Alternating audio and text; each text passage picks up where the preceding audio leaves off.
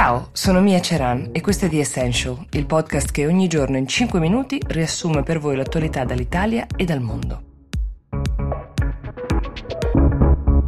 Partiamo dagli Stati Uniti.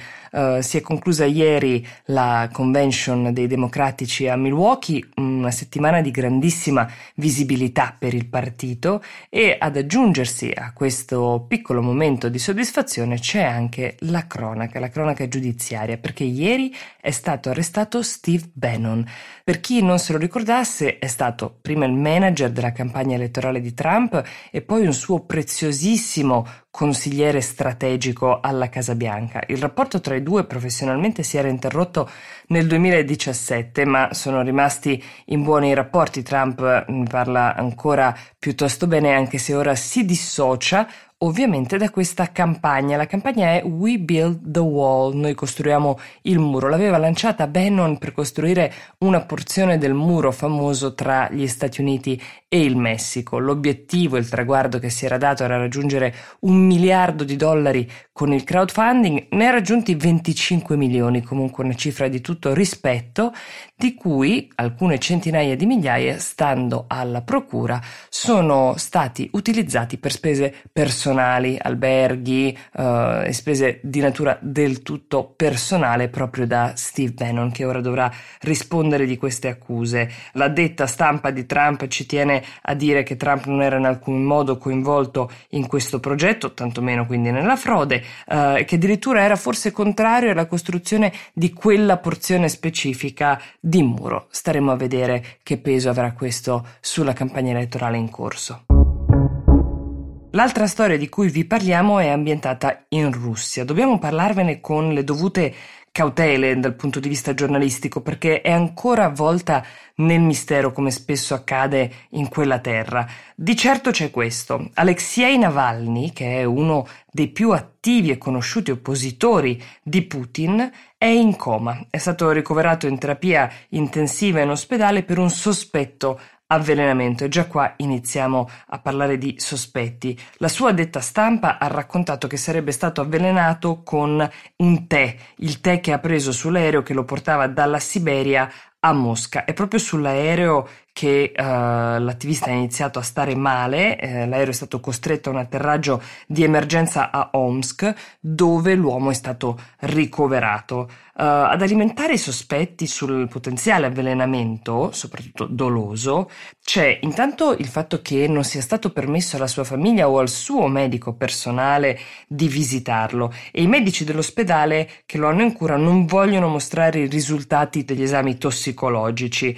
Oltretutto c'è stata un'immediata confisca dei beni di uh, Navalny per ragioni ancora da chiarire. Quello che ovviamente alimenta i sospetti è la nota intolleranza di Putin per il dissenso, oltre che una certa familiarità con il tema degli avvelenamenti, se ricordate le storie che uh, vedono come protagonista il Polonio. Però, doverosamente, noi aspettiamo per darvi delle notizie più dettagliate e più chiare.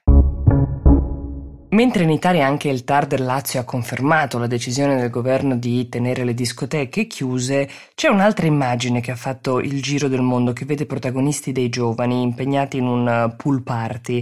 Sono a bordo piscina a Wuhan questa volta, nella, nella città dove tutto iniziò e queste immagini di affollamento, di assembramento senza alcuna precauzione hanno suscitato lo sdegno internazionale di stampa e di tutti. Ma la notizia non è tanto questa indignazione quanto la reazione della Cina. La, la reazione della Cina la possiamo evincere dai titoli del Global Times, che è un giornale cinese finanziato dal governo, quindi eh, che ne è chiara espressione. Le critiche del resto del mondo, ha scritto questo giornale, sono sour grapes, ovvero la storia della volpe e l'uva, ovvero di una città, Wuhan, e di una regione, Lubei, che eh, è scampata all'incubo del coronavirus e che ora rinasce grazie anche delle politiche eh, di lockdown severissime, non eguagliate da nessun altro paese e che ora giustamente si va a riprendere la propria vita, questa è sempre l'interpretazione del Global Times,